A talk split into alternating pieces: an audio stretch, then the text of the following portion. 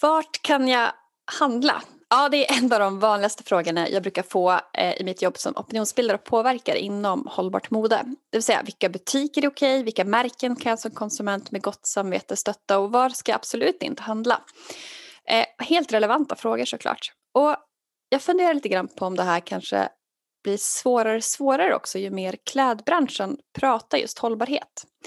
För hur ska du som helt vanlig individ veta vad som är sant och bra på riktigt? Alla företag och märken säger ju att de är jättebra. Och så kommer någon, typ som jag då, och säger att det inte stämmer.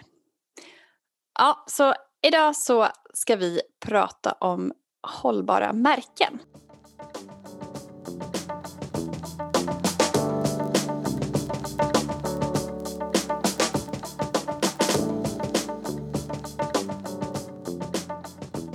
Du lyssnar på Slow Fashion-podden och jag heter Johanna Leiman och är föreläsare, författare och influencer. Och gäst idag det är Yrsa Lindberg. Slow Fashion-podden är för dig som vill inspireras och få ny kunskap om textil och modeindustrin på ett lättillgängligt men inte förenklat sätt. Om modevärldens konsekvenser och hur vi löser allt. Så gäst är som sagt Yrsa Lindberg. Hej! Hej! Du är utbildad humanekolog och jobbar med hållbarhetsstrategi och hållbarhetskommunikation. Och driver Instagramkontot Greenwashing i Sverige. Det var ju så vi har lärt känna varandra kan man säga, via Instagram. Ja men precis, det stämmer. Mm. Och uh, du granskar ju företag. Sagt, vi ska ju snacka om hållbara märken men framförallt istället för att bara namedroppa massa märken och så så ska vi först och främst liksom prata om egentligen ja men, vilka nycklar som man, hur man kan tänka och se och själv liksom ta reda på vilka företag som är bra på hållbarhet respektive inte. Vi börjar från början tänker jag. Vad menas med, med hållbarhet? Skulle ja, du säga?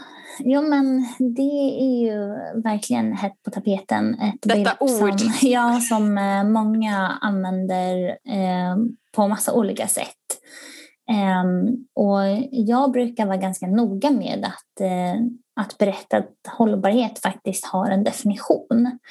Ehm, och hållbarhet kommer ju liksom från begreppet hållbar utveckling som man också pratar om, sustainable development. Ehm, och det här begreppet fick liksom, ja, men det kom på 80-talet men blev brett liksom känt i och med Brundtlandkommissionen eh, som var en FN-rapport som beställdes. Eh, och där så definieras det så här. Eh, en hållbar utveckling är en utveckling som tillfredsställer dagens behov utan att äventyra kommande generationers möjligheter att tillfredsställa sina behov. Ehm, och det tycker jag är väldigt viktigt att poängtera. Sen har ju det här liksom förtydligats eh, genom eh, de globala hållbarhetsmålen också via FN som är liksom 17 mål som fokuserar på massa olika saker. Alltså hållbarhet har inte bara att göra med miljön, det har också att göra med sociala frågor och, och ekonomiska frågor. Um, så det är liksom hållbarhet för mig. Men sen tycker jag ju liksom att det här begreppet har ju urvattnats väldigt mycket och, och används Ehm, på alla möjliga olika sätt. Så fort någonting kanske är lite bättre miljömässigt än vad det var igår så pratar man om att den är hållbar. Och då tycker jag att det är viktigt att liksom gå tillbaka till definitionen och fråga sig själv om det verkligen stämmer. Jag tänker, alltså en, en grundtanke där är väl egentligen att, att kan man egentligen säga att någonting är hållbart eller ska man mer säga att det är mer hållbart än något annat. Alltså, mm, ja, jag alltså tänker det, allt har ju ändå, jag tänker, alltså jag tänker att en bra utgångspunkt är väl ändå från hur vi ska prata nu med lite så företag och märken och så här, att allting har ju en klimat och miljöpåverkan och en social påverkan. Sen kan den vara liksom dålig, den kan vara lite mindre dålig och den kan vara bra och bättre liksom. Men det är ändå någon slags påverkan och att jag tänker att det är lätt att glömma bort det lite grann också. Ja, absolut. Och därför så tycker jag egentligen inte att man ska använda begrepp som hållbar eller miljövänlig eller grön eh, på produkter och tjänster. Därför att eh, det gör ju på något sätt att liksom genomsnittskonsumenten tror att den här som du är inne på, den här produkten eller tjänsten har ingen negativ eh, påverkan, vilket alla produkter har, speciellt i den mängden som de produceras idag.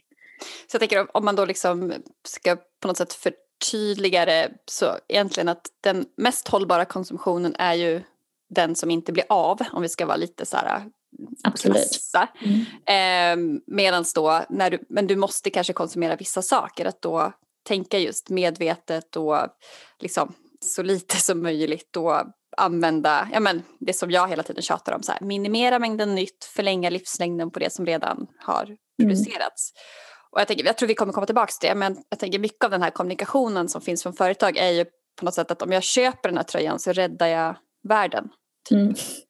Men det är egentligen tvärtom, att även om den är gjord på ett bra sätt så hade det mest hållbara hade varit om den inte ens hade producerats. Ja, absolut. Eh, och jag tycker också att här, för mig är hållbarhet ganska så binärt. Alltså jag tycker egentligen inte att någonting kan vara mer eller mindre hållbart. Antingen så, så producerar man på ett sätt som, som liksom enligt definitionen att eh, du tar inte mer av vad som kommer kunna liksom regenereras eller som naturen kommer kunna liksom absorbera dina utsläpp. Eh, så ja, för mig blir det också lite liksom fel när ett företag skriver att den här produkten är mer hållbar. Ja, för det tycker jag också så är tydligt, eller blir otydligt, så här, men hur mycket mer? Alltså, då tycker jag också att man ska liksom visa det tydligare. Ehm, samtidigt så måste man ju också kunna använda begrepp som folk förstår. Alltså det, företag måste ju kunna prata om sitt hållbarhetsarbete. Ehm, så att, men det, det, sker väl ändå på något sätt en förflyttning där nu, hur man försöker förhålla sig till det här begreppet. Och det är lite svårt att säga exakt hur man ska göra och inte. Ehm, utan vi får väl typ, ja, bara se och hänga på i utvecklingen tror jag. Men vi kommer ju guida dig som lyssnar till hur du Precis. ska göra. Så att vi ska inte lämna någon liksom, i någon total förvirring. För det är eh, så. Men jag tänkte på, du på Instagram när du granskar och så brukar du prata mycket om scope 1, 2, 3. Kan du bara förklara vad det är för typ av verktyg eller vad man ska säga? Absolut. Um, det är ett väldigt bra verktyg för att uh, ta reda på ett företags utsläpp uh, och det täcker liksom hela värdekedjan. Um, egentligen är det liksom ganska så här, ja, men vad ska man säga, tekniska sätt att, Eh, att beskriva en produkts hållbarhet. Men jag tycker ändå att det finns en poäng för konsumenter att liksom förstå grunderna i det också. För att företag är ganska kreativa med hur de pratar om sina utsläpp. Eh, och då kan det vara bra att känna till det här så att man kan ställa frågor. Men Scope 1 handlar liksom om eh, utsläppen som är direkt kopplade till det som verksamheten gör. Så till exempel om eh, du är ett företag som producerar telefoner och så äger du en fabrik där telefonerna förpackas. Ehm, då är liksom scope 1 de utsläppen som sker i och med förpackningen eh, i den fabriken. Och scope 2 är de indirekta utsläppen från den fabriken, till exempel elektriciteten som behöver användas i den fabriken. Och sen har vi skåp 3 och det inkluderar egentligen alla andra indirekta eh, utsläpp som har skett i den här telefonens värdekedja. Allt från att man har grävt mineraler eh, till att det har skickats till någon fabrik där det har blivit olika komponenter och sen har det skickats vidare till en annan fabrik där de komponenterna har satts ihop en telefon och sen har det skickats till, till din fabrik då där du, där du förpackar den här telefonen. Eh, och här sker ju liksom majoriteten av eh, varans utsläpp och det är jätteviktigt att ett företag tar ansvar för hela värdekedjan eh, men det man ser är att väldigt många företag pratar om att de ska minska utsläppen i den egna verksamheten och då syftar de alltså till scope 1 och 2. Och då handlar det om att, att liksom känna till det här och, och, ställa lite tuffa frågor tycker jag. Så man kan egentligen, man skulle kunna översätta scope 1, 2, 3 egentligen hur många steg från företaget man egentligen är, eller vad man ska säga. Absolut, typ det är ett så. bra sätt ja. att förenkla det hela. Men, men eh, bara för att förtydliga där, då har man inte, det är ingen livscykelanalys där utan det är bara just själva produktions steget och utsläpp relaterat till det, eller hur? Ja, alltså, eller, um, eller är användarfasen med i det här? I skop 3 så är det liksom själva värdekedjan så att det är inte he hela livscykeln men vissa företag redovisar ju också utsläppen kopplade till det. Eh, och det är egentligen viktigt också. Eh, speciellt också att liksom ha någon typ av producentansvar där man så småningom tar tillbaka produkten och gör någonting mer än att skapa cirkularitet. Men där är ju väldigt få nu tyvärr. Mm. Ehm, jag tänker just också inom mode och textilbranschen så, så tänker där äger man ju inte sina egna fabriker och så så jag tänker att då måste egentligen det mesta ligga på scope 3 i den branschen där, eller hur? Eh, ja, det stämmer. Mm. Därför så märker man ju också att de fokuserar väldigt mycket på att liksom prata om, eh, om transporterna från sitt lager eh, hem till konsumenten. Så pratar de om liksom den typen av utsläpp som de är mer liksom ansvariga för här. Men det brukar ofta handla om typ 1 procent av det totala utsläppet så att det blir egentligen ganska meningslöst. Mm. Typ, jag tänker på äh, den här Black Friday-kampanjen från äh, Naked när de skulle klimatkompensera frakten från webbshoppen ja, Ja. Det är ett väldigt bra sånt exempel.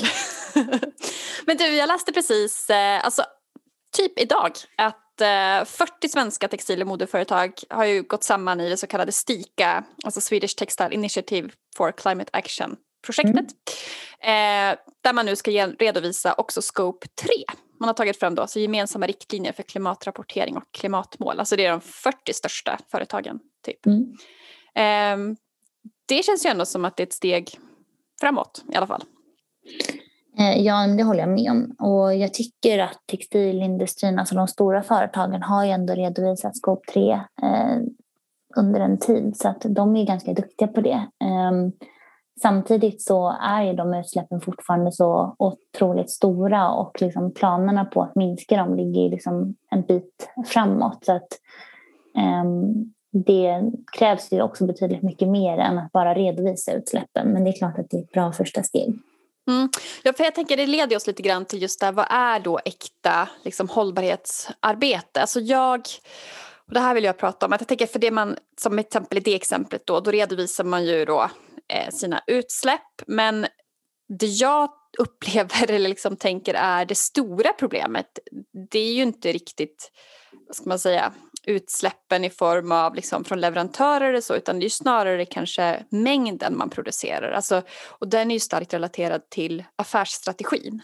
Eh, det vill säga att man gör nya produkter, kollektioner, man, eh, jobbar, man vill liksom att man tjänar sina pengar på att vi konsumenter ska köpa mycket nytt ofta kasta eller göra oss av med grejerna. Eh, gärna kanske en gång i kvartalet eller vad man ska säga så att vi liksom upprätthåller det här liksom konsumtionen för det är där liksom ekonomin och affärsmodellen finns.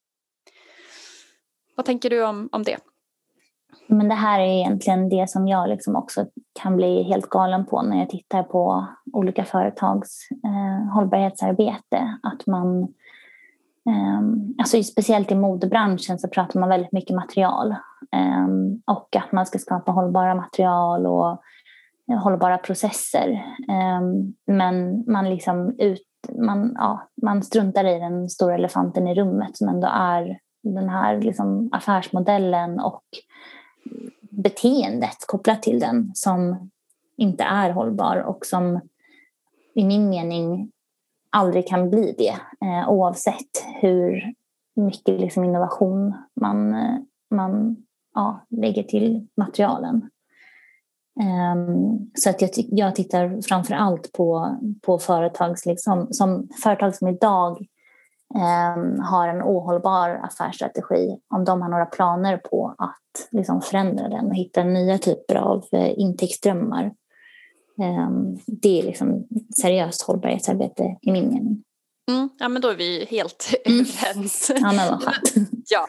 Nej men jag, jag håller ju, alltså precis jag tänker också det att jag brukar alltid liksom så här, man, att man kan koka ner liksom modeindustrins problem till tre saker egentligen. Det är ju det som sagt material, alltså dåliga material.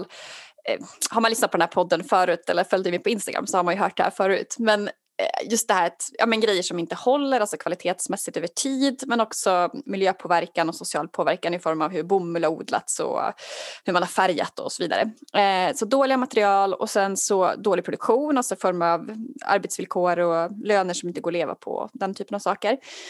Eh, och, och tredje grejen är ju liksom just alltså överkonsumtionen och överproduktionen. Eh, men materialdelen har liksom varit den lätta nöten att knäcka på något sätt. Mm. Eh, levnadslön har man inte lyckats lösa, alltså social hållbarhet. Eh, och överkonsumtionen, den är ju läskig att prata om för då börjar man ju plötsligt diskutera hela sitt existensberättigande. Liksom.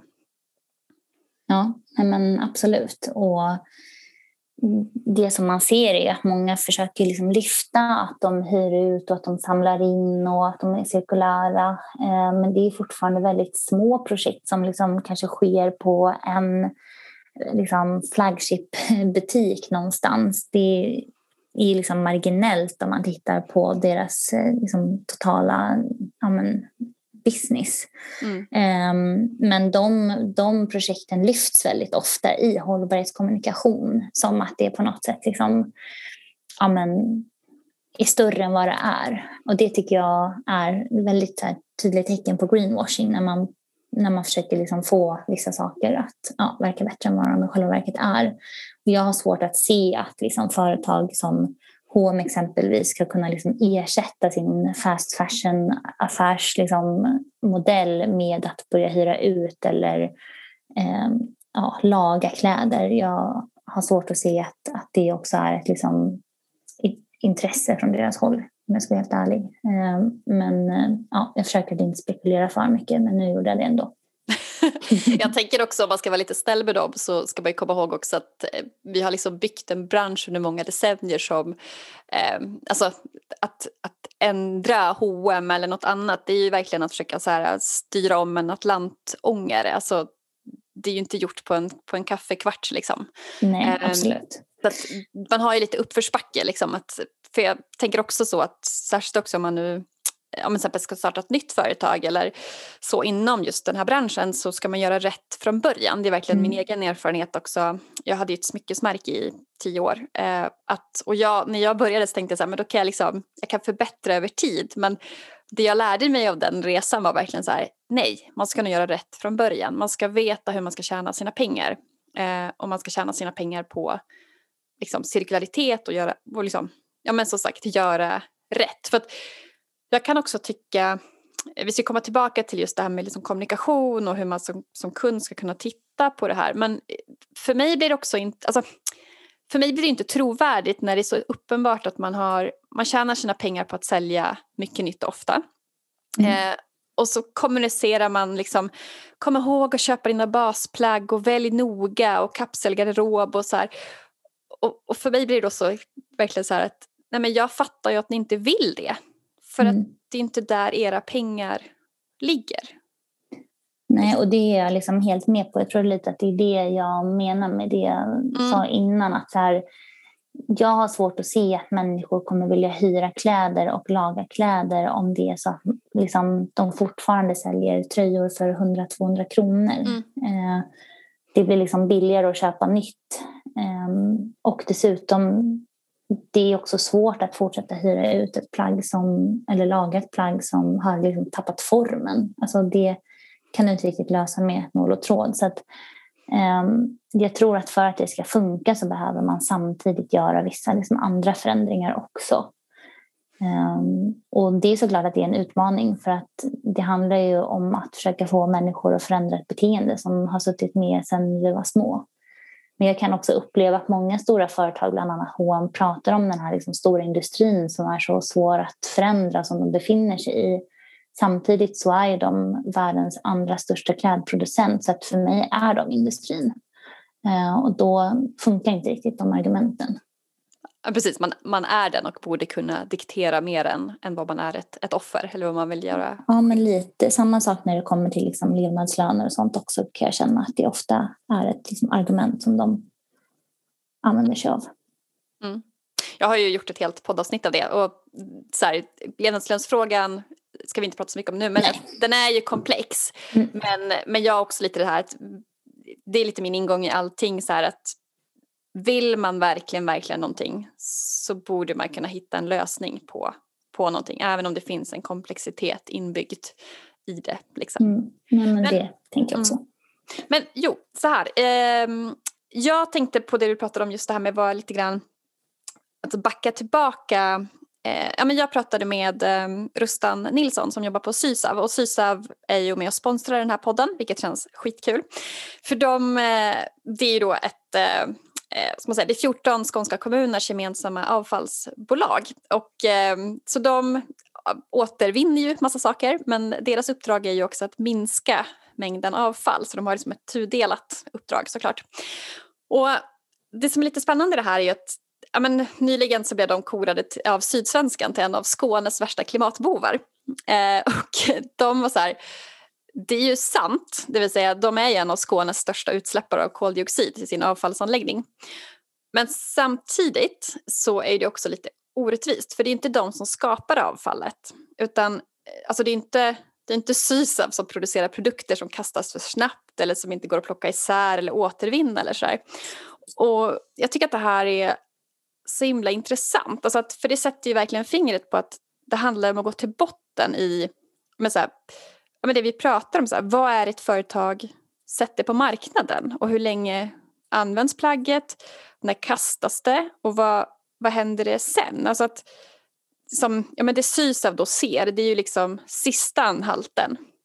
Eh, men då blir det så tydligt att så här, det de vill är ju ha mindre avfall, alltså minimera och förlänga. Och att, eh, ja, men just det här med liksom affärsmodellen, tänker jag.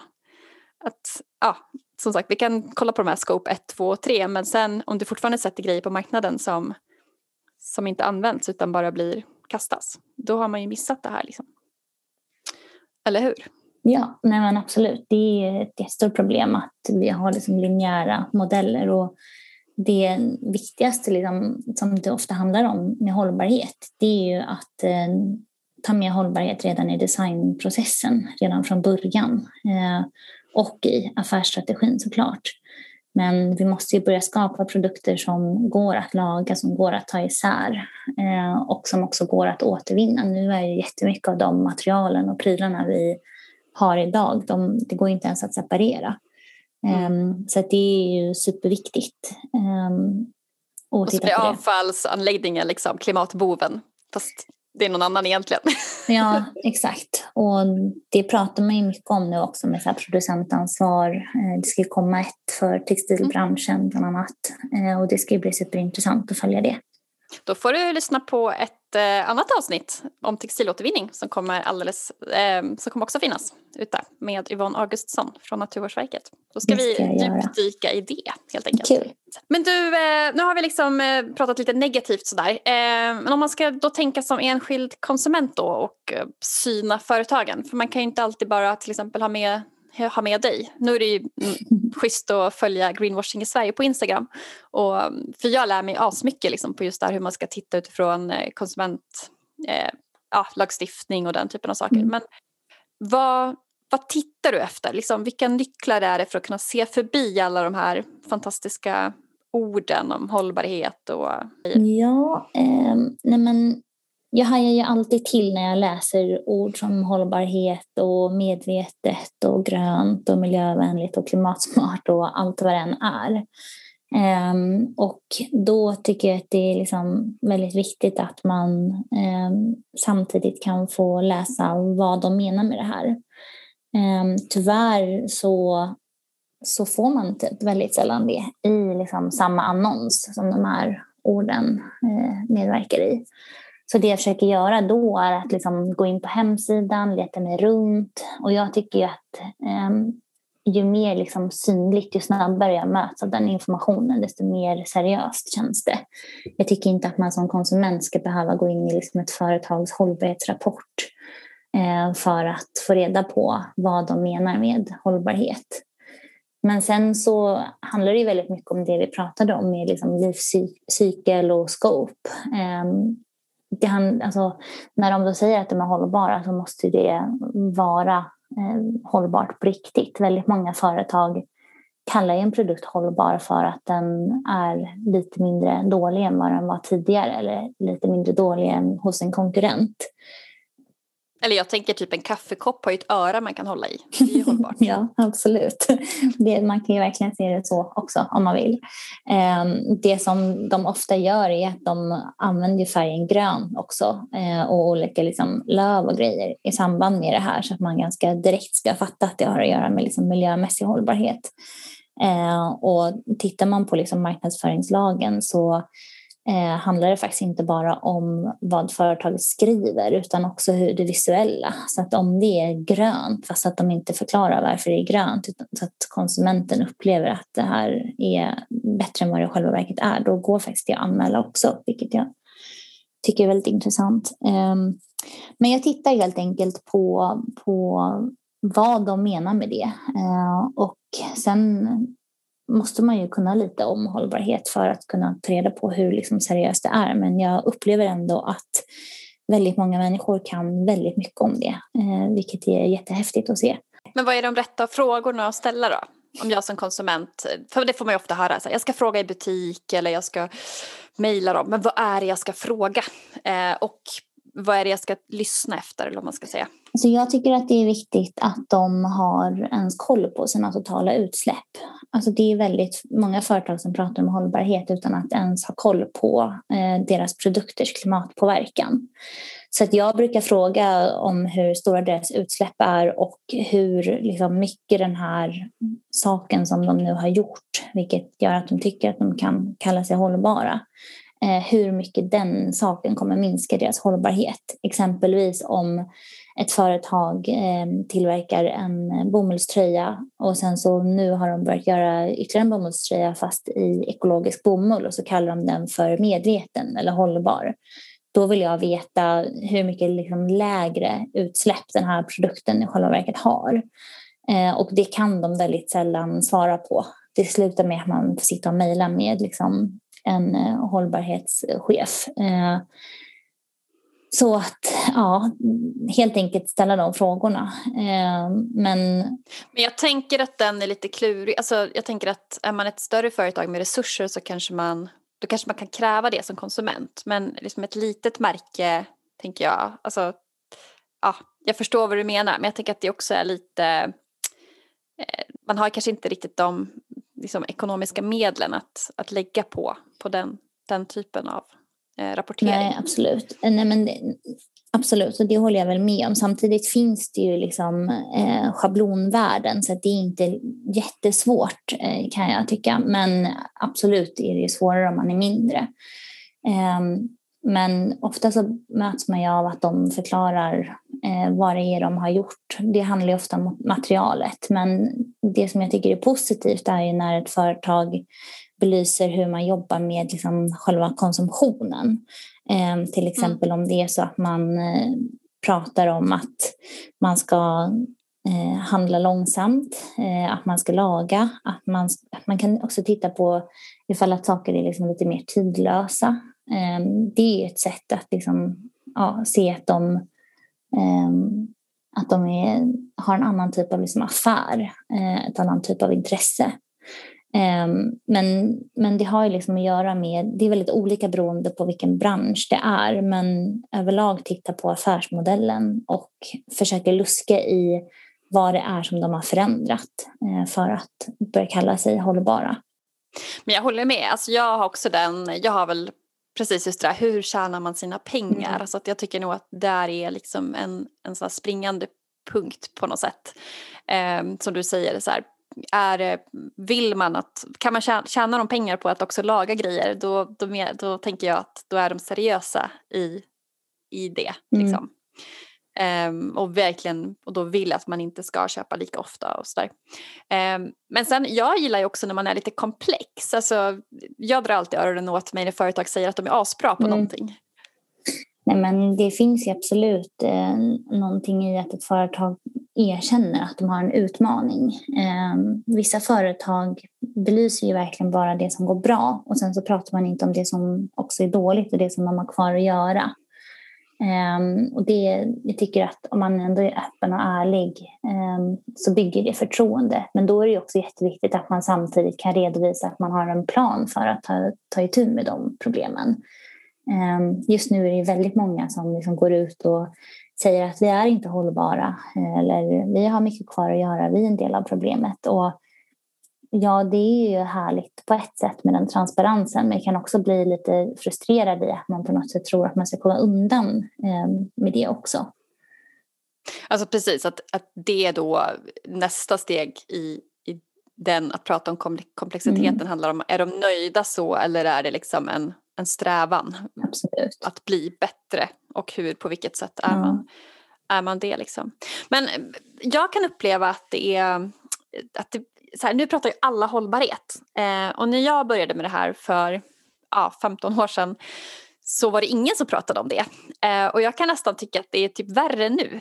Alltså när ingen pratar om det så tänker man att alla är dåliga, mm. det är så man fattar. Men nu pratar alla om det och då är det så här, eh, de kanske är bra, jag vet inte. Mm. Alltså det är så himla svårt att liksom avgöra. Um, men det, för det pratade jag om liksom, i det avsnittet om greenwashing med Isabelle McAllister. Att liksom bara jag som ändå jobbar med det här, bara jag går runt i en galleria och liksom ser all butikskommunikation och sådär så, eh, så tänker jag så här, vad fan håller jag på med? Mm. Alla verk, det verkar ju få frid och fröjd liksom. Och sen kom jag på det där, nej men vänta nu, de pratar om eh, materialet, det är en petitess i sammanhanget. Affärsmodellen är fortfarande den, den den är och det är inte löst. Eh, det är bara vad de säger och vill få mig att tro. Men, här, men jag måste fortfarande liksom, måste ändå tänka en gång till. Mm. Så att, det är ju sjukt klurigt då. Och jag menar, jag, jag jobbar ju med det. Mm. Liksom. Mm. Men jag har, alltså det här får man kanske inte riktigt säga, jag jobbar med kommunikation så jag skjuter mig själv lite i foten. Men jag, jag tycker att eh, har man ingenting att berätta om då tycker jag att man ska vara tyst. För att nu så liksom är det, vi har ju en reklamtrötthet som är superhög vilket innebär ja, varje år så gör man en undersökning där man tittar på hur svenskarna ställer sig till reklam. Ehm, och betal, folk liksom betalar för att slippa reklam. Ehm, så vi behöver liksom inte mer brus eh, i våra liv. Och nu så ska alla prata om att de är hållbara för minsta lilla sak de har gjort. Och jag tycker att det är viktigt att man kan prata om sitt hållbarhetsarbete även om man inte är bäst i klassen. Men man behöver inte skriva ut ehm, allt man gör överallt hela tiden. Och så att jag är mer liksom av bilden att, att jag tycker nästan att det är, eller jag tycker att det är värre att prata och ljuga om hållbarhet än att inte prata om det alls. För det man gör då är att man tröttar ut människor, man förstör begrepp som vi behöver kunna använda eh, och man gör det svårare för konsumenter att göra medvetna val. För att vi köper saker som vi tror ändå är okej okay, när de inte är det. Eller också att vi tänker att, att vår konsumtion, men som vi var inne i början, att på att, att vi tänker att vårt konsumerande ska vara, löser, göra det ja. bättre. Ja, precis, när det egentligen är ja, tvärtom. Nej, jag... Ju mindre vi konsumerar, det är liksom den bästa sortens ja. konsumtion. Nej, men sen en sak som jag också börjat märka mycket nu på senaste tiden när jag verkligen granskar företagen, det är typ ju mer de pratar om hållbarhet, desto sämre är de. Alltså speciellt i, framförallt i modeindustrin. Eh, ju mer du pratar om liksom hållbara deals, gröna deals, eh, hållbara material, eh, desto mer liksom desperata är de på något sätt ändå att de, att de kämpar för att framstå eh, bra. Eh, och det är ofta liksom företag inom fast fashion som håller på så här. Jag tycker ändå att mindre företag eh, som inte har samma typ av affärsmodell är mycket mer liksom eleganta i sitt sätt att prata om det här. Eh, sen slarvar de ja, det, ibland också. Mm. Men det inte... Men det tänker jag, det finns ju också, alltså det, tänker, det finns ju också en, en tanke om alltså, okunskap kontra beräknande greenwashing mm. ändå. Eller Absolut. Hur? Eh, det kan man ju också. Men eh, vad är dina tankar om det här med stora företag eh, kontra små? Alltså, jag personligen stöttar ju hellre mindre som vill göra skillnad och är innovativa och de kanske inte är liksom hela vägen framme men att jag kan ändå på något sätt ha någon så relation och så här, lära känna dem och veta liksom bakgrunden bakom och, och att, liksom att mina pengar ändå är någon slags så förutsättning för dem att kunna fortsätta utvecklas. Att jag känner mig liksom mer bekväm i att när jag väl måste då köpa någonting nytt så stöttar jag dem istället för de här som, som jag vet har musklerna men också har målat in sig i ett hörn med sin affärsmodell. Hur tänker du? Ja, alltså det där är superintressant. Eh, samtidigt kan jag känna att det också är de stora företagen som till exempel H&M som forskar fram liksom de här mer, eh, eller mer hållbara, säga, men ja, vi kan säga det, mer hållbara eller mindre skadliga eh, materialen som sen de här mindre företagen ändå använder sig av.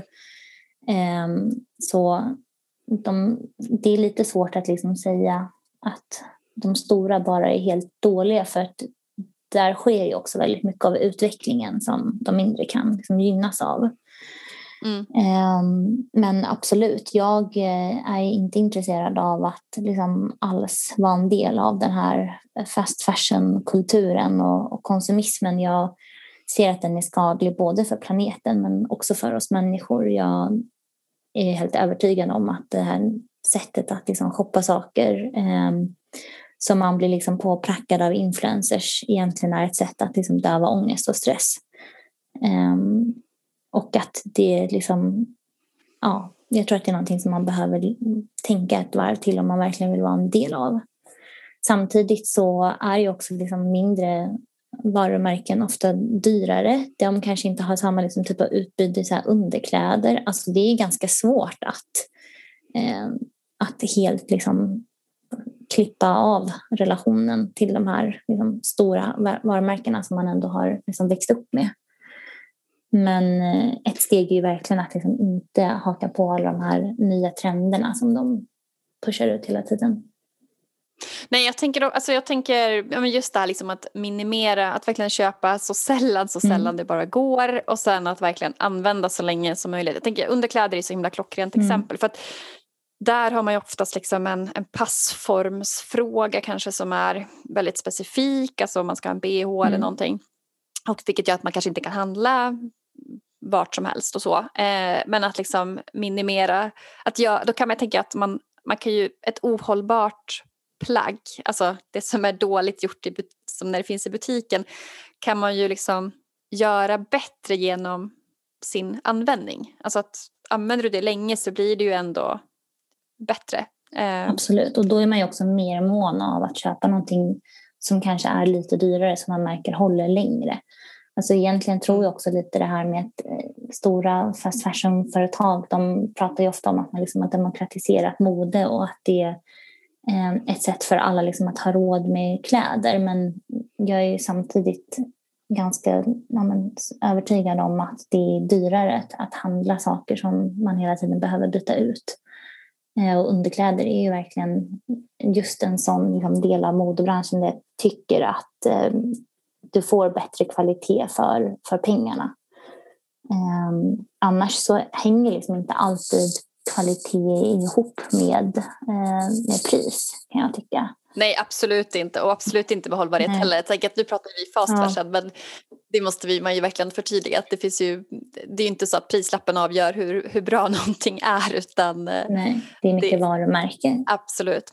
Men du, jag tänker nu när vi pratar om det här och liksom, som konsumenter är det så fruktansvärt svårt att navigera och man blir så jävla förvirrad och sådär. Men Eh, jag börjar tänka mer och mer så här, är det inte så att vi kanske också lägger för mycket fokus på konsumenten? Alltså det här med konsumentmakt egentligen, hur, hur reell är den? Eh, och sen kanske spelar känslan av den egentligen företagen i händerna? Alltså jag tänker att företagen kan ju ändå säga så här, ja men nu kan du ju välja. Vi har ju en procent av vårt sortiment som är mer håll, det hållbara valet.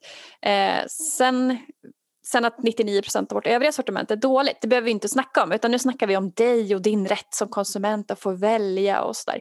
Är vi liksom lite lurade kanske när vi pratar så mycket konsumentmakt? Men det där är någonting som jag har tänkt på sjukt mycket på senaste tiden och hela tiden ändrat min bild. Alltså ett tag så var jag ju helt liksom med på det och kände att Ehm, den här bilden av att vi kan välja eh, den den spelarföretagen rakt i händerna som du säger och eh, det gör att de kan fortsätta producera allt möjligt för att de säger ju att nej men vadå, det är, konsumenten kan ju välja vad de vill. Ehm, men jag tycker ändå någonstans att vi konsumenter har ett ganska stort ansvar. Ehm, för att någonting som jag verkligen har märkt är att det är när vi väljer Eh, att inte göra någonting eller väljer ett bättre alternativ så skap, är det det som skapar incitamenten hos företagen att satsa mer på det.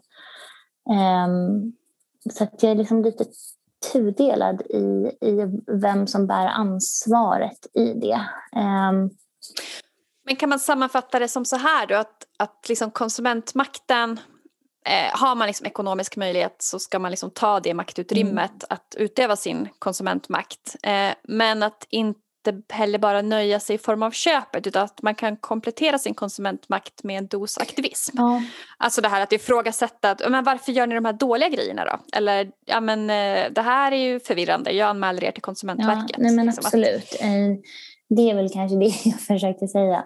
Um, verkligen. Jag tror att vi behöver sluta liksom skylla lite på varandra. Jag kan känna att jag ofta är så här, att jag skyller på företagen och sen så går jag och köper någonting ändå. Ehm, jag tror att vi behöver liksom också ta lite mer ansvar och, och vakna upp och våga säga ifrån och sluta med saker som kanske är kul i stunden som vi får snabba kickar av. Ehm, även fast att det kanske är lite tråkigt till en början. För att annars hamnar vi lite i en situation där liksom företagen skyller på politikerna, vi skyller på företagen och ja, företagen skyller på oss. Så det blir, det blir liksom en, ingen tar riktigt ansvar. Alltså det bästa vore ju ifall att alla steppade upp och tog ansvar. Man brukar ju prata om så här, the triangle of change, vilket är när liksom det offentliga, politiken och regeringen och företag och människor tillsammans liksom tar lika mycket ansvar och går i en riktning tillsammans. Det är då det brukar vara mest effektivt.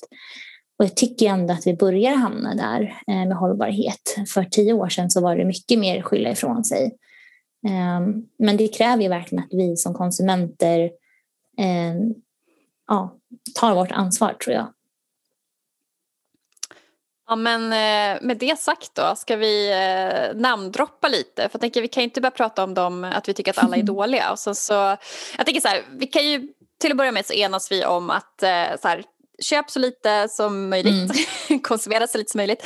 Eh, försök tänka liksom, förlänga livslängd, var nöjd med det du har, eh, återupptäck garderoben, lägg fokus på styling och kreativitet i form av liksom, göra om grejerna du redan har eller second hand och liksom, ja, men mm. mer eftertänksamhet och laga och klädvård och sådär. Eh, men ibland så måste man ju köpa mm. nytt. Det kan ju vara så enkelt som ja, men underkläder kanske man inte vill köpa second hand. Eh, eller att alltså jag tänker också det här med liksom jag tänker ju mycket på det här med konsumtionsstil. Att jag kan tycka att de plagg som man tar hela livslängden själv på eh, tycker jag är okej okay att köpa nya om man sen liksom använder dem så länge mm. det går. Att, ja, men, eh, jag till exempel har en väldigt specifik jeansmodell som jag trivs i. Ja, men den köper jag ny för att den har jag liksom så länge det bara mm. går. Eh, Medan den här roliga printet på en topp som jag vet att jag vill ha kanske två månader, ja men den hyr jag eller mm. liksom, typ lånar av någon. Eh, så ja, köpa nytt då. Vart kan man liksom, vart kan man kolla? Vilka gillar du? Liksom? Alltså det är lite svårt. Jag handlar ju typ uteslutande second hand tyvärr så att jag är inte så jätterolig när det kommer till sånt. Men eh, det är klart att jag också har, har köpt av liksom lite mindre varumärken tidigare. Eh, det som gör att jag köper nytt, det är nog inte något så här, ja, dit brukar jag gå. Men det skulle vara som du säger, att det är någonting som jag känner är tidlöst. Jag absolut dras till tidlösa kläder. Ehm, Någonting som var snyggt för 50 år sedan kommer fortsätta vara snyggt 50 år till. Eh, men sen finns, har det liksom börjat dyka upp en hel del varumärken som jag ändå tycker tar sig an det här på ett bättre sätt. Bland annat Asket som oftast tas upp som ett exempel. Eh, men de gör ju tyvärr herrkläder. Men jag tycker att det... Men kul för killar. Absolut, men kul för killar. Och jag använder ganska mycket mm. herrkläder själv, t-shirts och skjortor och sånt där. Så att, eh, varför inte? Mm. Eh, men jag tycker att det är väldigt uppfriskande att se ett företag som eh, pratar om tidlöshet, gör klassiska modeller eh, som också finns i många olika typer av storlekar vilket gör att man blir mer benägen att liksom använda dem länge. Och att man också då har en möjlighet att redovisa sina utsläpp per plagg. Eftersom att de inte hela tiden skapar nytt så skapar de långsiktiga relationer med sina tillverkare och det gör att det blir också då mer värt för dem att ta reda på ehm, hur mycket deras olika plagg eh, släpper ut och det finns liksom tillgängligt. Och sen så pratar ju de också just om, om långsiktighet, vilket jag tycker mycket transparens också. Jag tycker andra, jag kan droppa lite olika som jag gillar jättemycket. Ehm, det jag ska säga också är väl egentligen, du pratar om att all, jag skulle vilja säga så här att alla kanske alla de här som jag kommer nämna, de är bra eh, och jag tycker att man ska stötta dem eh, när man behöver någonting. Men det finns ju också fortfarande så att det är alla lite mindre företag och så. Eh, att man kan fortfarande hamna i en problematik som liksom ja, men man kanske har rea, vilket jag inte tycker är så himla härligt. Men jag fattar att man behöver det av liksom ekonomiska skäl ibland och sådär. Så att jag tänker att det är också en sådär eh, jag tänker med asket också, jag vet inte, men de har väl inte till exempel helt ekologisk bomull eh, av flera olika anledningar, men de är öppen med varför och sådär. Så jag tänker att man, det gäller också att läsa på lite Absolut. grann, tänker jag. Så. Men eh, fler på temat herrkläder där tycker jag Blank Days Official gör ju eh, ganska mycket så här t-shirts, kalsonger, klassiska grejer, strumpor och sådär. De eh, har ju stenkoll på vart deras grejer kommer ifrån och mycket kvalitet och fokus på det liksom. Eh, sen har vi, eh, och jag tänker på eh, ja men om pratar man barnkläder så tycker jag, alltså nu är det outdoor men Eh, Gneis, ett märke från Luleå som gör, de har liksom en devis om liksom att maxa användningen och att varenda overall ska bäras av typ åtta ungar. Det är liksom deras eh, approach, typ så. Eh, och de, eh, jag tänker så finns det ganska mycket återförsäljare som jag tycker är bra, som, som liksom scoutar olika varumärken eh, åt den och har liksom en eh, koll på det. Och det är ju Adis Gladis, Thrive Store, Ecosphere, eh, till exempel pratar vi träningskläder så har vi Fairplay Active Wear. Eh, outdoor så har vi Vindpinad. Eh, som, eh, de har en väldigt så här, intressant eh, vad ska man säga, de har skalor på, de rankar alla sina produkter utifrån hållbarhetsparametrar. Så då kan man liksom jämföra olika jackor och så här. Det är ganska spännande att kolla på. Det är superintressant. Ja, och de har ju, och de har ju så plockat in liksom alla de här som varumärket och kommunikationen och, men också då materialet och livslängden och lagningsmöjligheter och liksom allting sånt där just för att bredda bilden av just eh, hållbarhet. Ehm, och så tänkte jag på också om man tänker lite inkludering och så där så finns det ett märke som heter Studio Heine och de gör ju av nya material men eh, alltså customized, alltså ja, anpassar, måttanpassar sina plagg utifrån sina kunder. Så de har ju liksom vilken storlek som helst i damkläder då. Eh, och gör ju allting så här på beställning så de har ju inget de har ingenting att rea ut eller sådär.